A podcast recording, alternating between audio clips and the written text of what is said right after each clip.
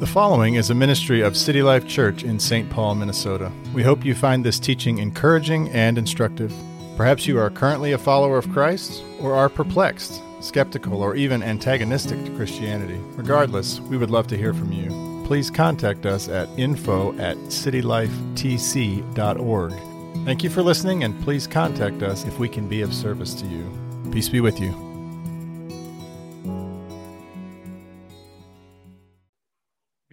Reading this morning's sermon text, let's take a brief look at the context. The book of John is known as is known for Jesus I am statements. 6 of which precede today's passage. I am the bread of life. I am the light of the world. I am the door. I am the good shepherd. I am the resurrection and the life. I am the way, the truth, and the life. Today's passage continues in what is known as Christ's farewell discourse.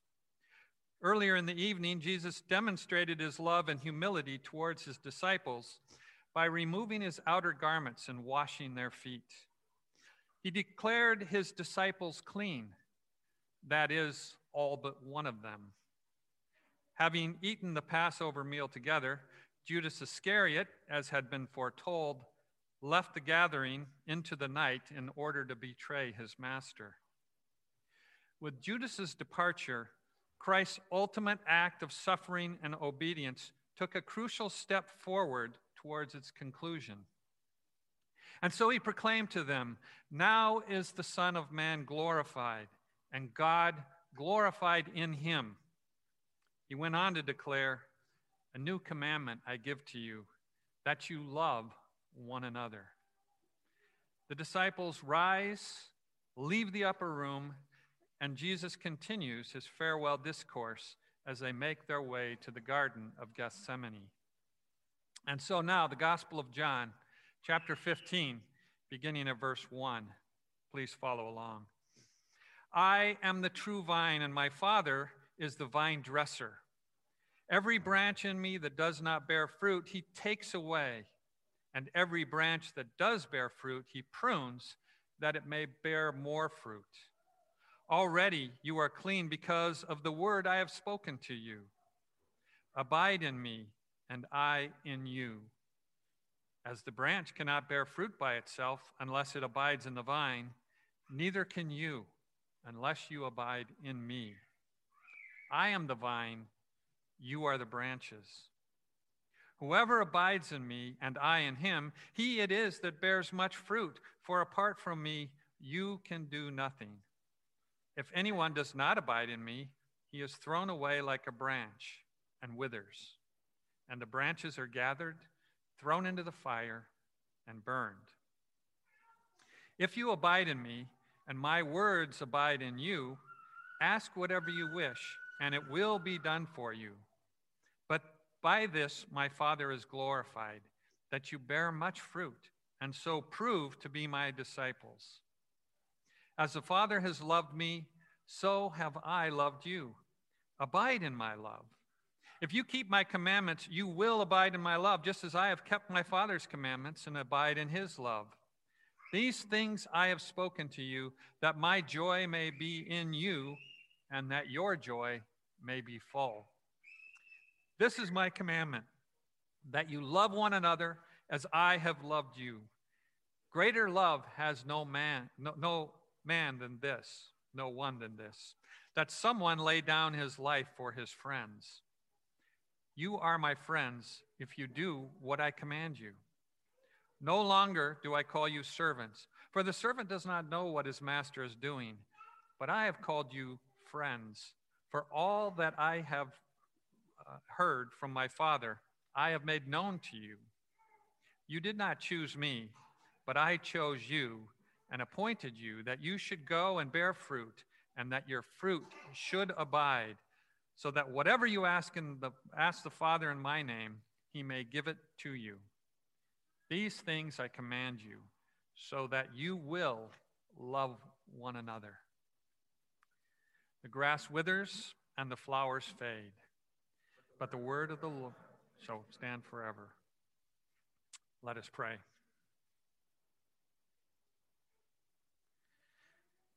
Our Father and our God, we thank you for your word.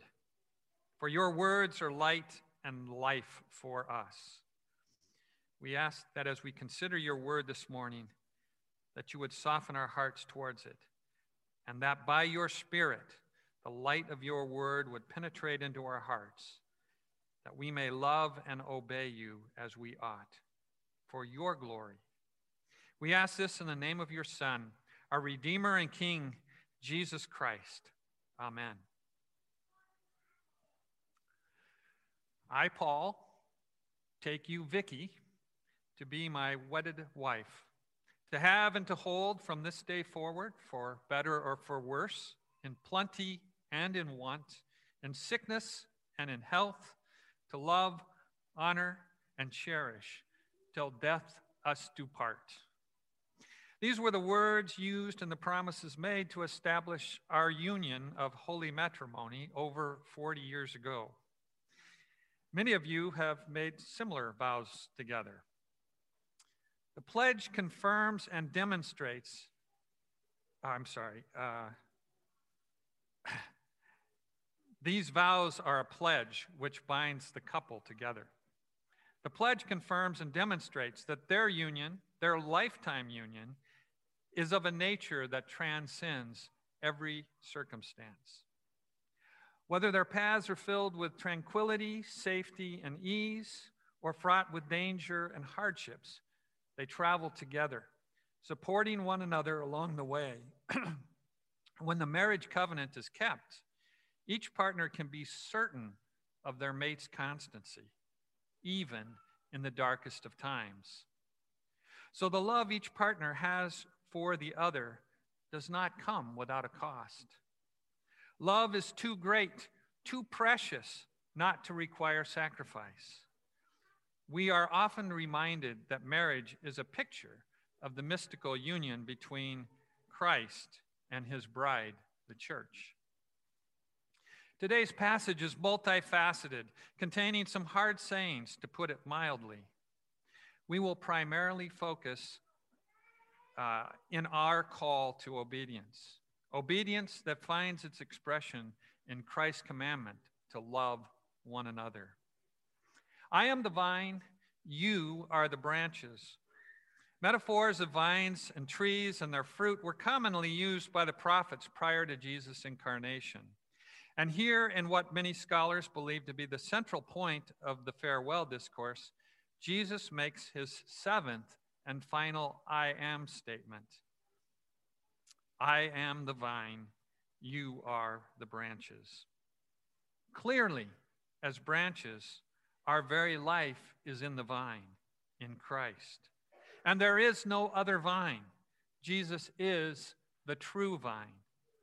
Continuing with Christ's metaphor, he states that as the branches need to be tended to, it is the Father who does the tending. A reading of this passage shows the branch as having two possible outcomes.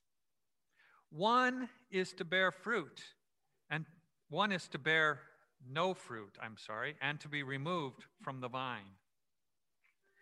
The other is to bear fruit and to be relentlessly snipped and pruned in order to pr- promote a greater abundance of fruit.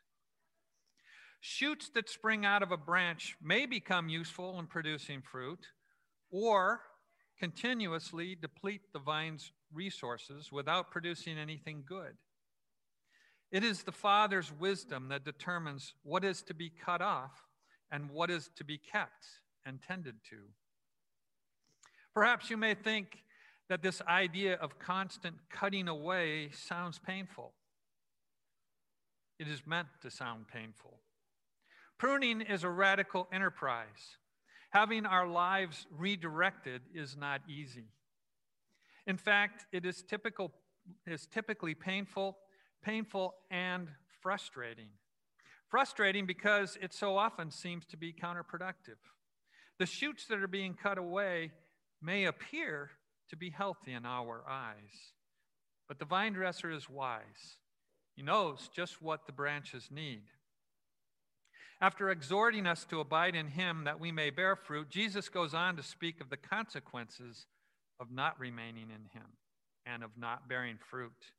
If anyone does not abide in me, he is thrown away like a branch and withers. And the branches are gathered, thrown into the fire, and burned. Can you not hear the echo of the prophets here in their warnings against Israel? Again and again, they ignored their God, their God whose love was patient and forbearing, even over centuries. Again and again, they were, they were warned. If they continued to bear no fruit, they would be cut off. Jeremiah says, I have winnowed them with a winnowing fork in the gates of the land. I have bereaved them. I have destroyed my people. They did not turn from their ways. And John the Baptist, preparing the way for Christ, harkens back to Israel when he says, His winnowing fork is in his hands, and he will clear his threshing floor and gather his wheat into the barn. But the chaff he will burn with unquenchable fire. There is always a struggle in every fallen culture, which means every culture, to understand love. As with any good thing, we want to enjoy love on our own terms. Take, for example, all the relationships we have which attempt to celebrate the idea of romantic love while at the same time removing all sense of commitment. The idea that love can walk away from the object of our love whenever we no longer feel inclined to stay. We call this freedom free love. Free love that was coming into popularity in the 60s and 70s and as a notion which is now well entrenched in our society. The English writer G.K. Chesterton said, They have invented a new phrase that is a black and white contradiction in two words free love. The idea of free love at bottom is not love at all. It is really a definition of love that allows each individual to pursue their own selfish desires towards another individual for as long as it suits them. But love, by its very nature, always binds itself. This must be the case. We see this in romance, in marriages, in families. The joy of one is bound up in the happiness of the other. Love is never free, it is always bound. The lover towards his beloved shows his love by giving her her desires her good, placing her always in front of himself, never free from her, always bound, always bound. That's what love demands. So is our love bound up to God. We cannot love him without obeying him. All through the law and the prophets, the Lord speaks to his people and says, I thought that you would call me Father. But they refused to listen, to obey him. You are my son. I brought you out of Egypt. The more I called to you, the further you went away from me, refusing to obey. Jesus' call to love here in John 15 carries with it all the weight of this long history of this same command throughout the Bible. Love the Lord your God. Love him, which means obedience. It is the language of the covenant between God and his people. The relationship between God and his people that demands his people love him with all their hearts, all their souls, and with all their strength. That means obeying him. John in 2 John makes the same point again to the church when he said, And this is love that we walk according to his commandments. That is love. That is the nature of love. Love that binds oneself. Here in verse 8, Jesus continues By this my Father is glorified, that you bear much fruit, and so prove to be my disciples. As the Father has loved me, so I have loved you. Abide in my love. If you keep my commandments, you will abide in my love, just as I have kept my Father's commandments and abide in his love. Jesus here makes the point that keeping his commandments is necessary for abiding in him, for being his friends.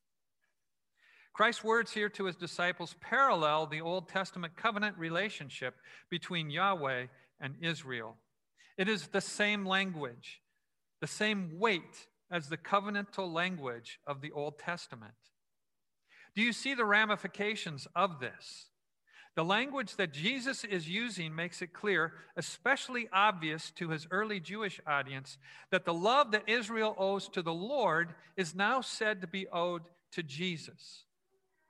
This is a bold statement, as Jesus is known to make, particularly in John's gospel statements about who Jesus is as the Lord of Israel.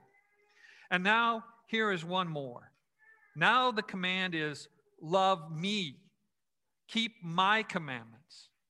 No mere Jewish teacher or rabbi would ever have said such a thing. No Jewish teacher or rabbi would have dared to say such a thing.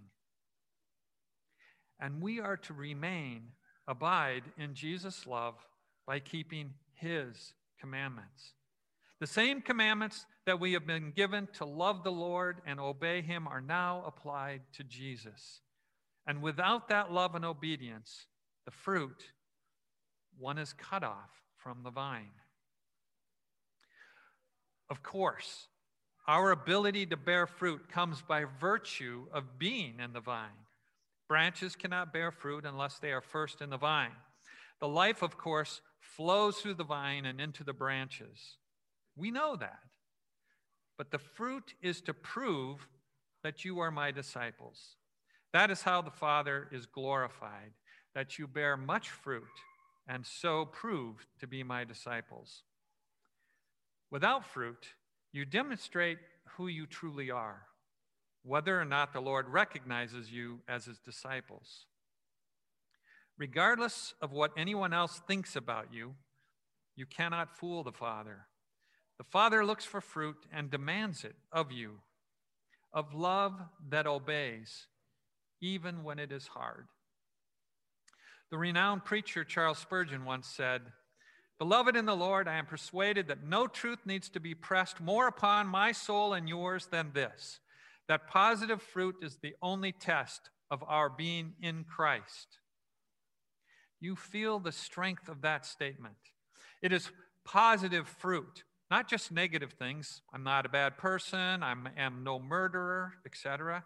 No, what is commanded here is fruit, positive fruit. Do you love the Lord Jesus? And do you love one another? These are the questions before us.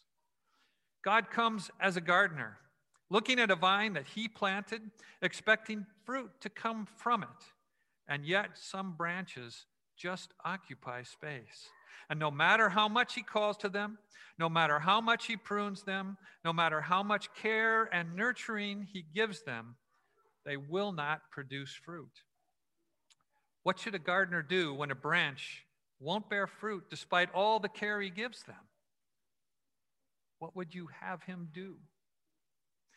The branches are good for nothing except to be used as fuel. They need to be cut off and cast aside. There are some brothers and sisters who will be cut off, perhaps more than we want to think. Some who think themselves as part of the vine, and one day they will be cut off because they did not keep his commandments. They did not love him the scriptures are full of warnings like this warnings of severe consequences. Do we take them seriously? They are for us, they are for our good, and they are for all of us. For there are those who are in the vine and bear no fruit. They sit in church week by week, but their hearts are cold. Scripture teaches us very clearly that one day all will be judged according to what they have done and not done. The sheep and the goats will be separated. Many will say, Lord, Lord, did we not prophesy in your name and cast out demons in your name and do mighty works in your name? And then I will declare to them, I never knew you. Depart from me, you workers of lawlessness.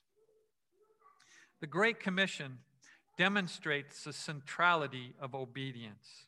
Go therefore and make disciples of all nations, baptizing them in the name of the Father and the Son and the Holy Spirit, and teaching them what? What? To obey all that I have commanded you. And here in this farewell discourse, Jesus emphasized his new commandment that they love one another. In today's passage, Jesus said this a second and a third time. He wants us to hear this. This is my commandment that you ah! love one another as I have loved you. I don't know what the particular challenges you face here at City Life are. I'm unaware of your struggles, where you need encouragement, praise, or rebuke. But we, all of us, live in some challenging times, at least compared to what we are. And through our present difficulties, Jesus expects us to bear fruit. His commandment to love one another is just as binding to us as it was to those whom he addressed that night. So I ask you, City Life, is this community marked by mutual love and affection? Are there those among you who are on the fringes? Are you sensitive to the needs and concerns of everyone among you?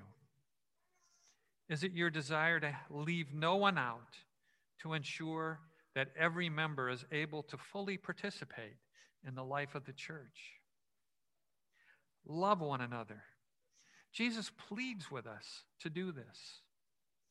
This is what fruit bearing is those acts of love that build each other up. That spirit of love which rejoices with those who rejoice and mourns with those who mourn. Our culture does not model love well, not in speech, not in a charitable interpretation of words or actions of others, not in what is done or in what is left undone. Are we walking in Jesus' ways? Are we forsaking the way of the world? Are we obeying his commandment to love one another? The first time in his farewell discourse, Jesus proclaimed his new commandment to love one another. He also said, Just as I have loved you, you are to love one another. By this, all people will know that you are my disciples, that you love one another. This is the mark Christ gives to the true church, that the world recognizes us to be his disciples by our love for one another. These things I have spoken to you, that my joy may be in you, and that your joy may be full. At the heart of our obedience is joy. As the old hymn says, trust and obey, for there's no other way to be happy in Jesus but to trust and obey. Obeying the Lord is always for our good, even when it is difficult to do so, even when there is so much in the world drawing us away from obedience, even when the world ridicules us for it. At the conclusion of this farewell discourse, Jesus proved to his disciples, his friends, what manner of love he had for them and for us. His perfect example of love steadfastly forged its way to the cross, where he suffered and died, willingly laying down his life for them and for us. Greater love has no one than this, that someone lays down his life for his friends. This is why we love him because he first loved us and laid down his life for us. And this is why we want to obey him, imperfect though that obedience may be, because of what he has done for us. His perfect love binds us. It binds us to him. His perfect love binds us to each other. And that love, as in all true love, is bound with obedience. May we more and more love and obey our Redeemer, bringing him glory by joyously bearing fruit for his kingdom. Amen.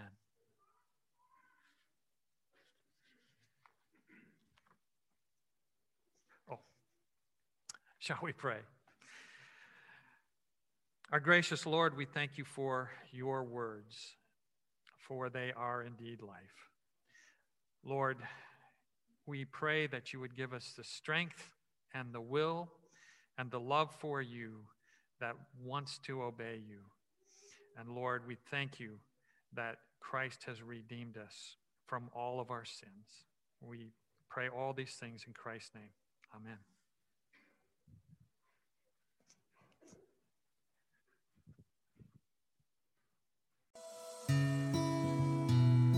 This has been a ministry of City Life Church in St. Paul, Minnesota. We hope you were encouraged by this teaching. Thank you for listening, and please contact us at info at citylifetc.org if we can be of service to you. Peace be with you.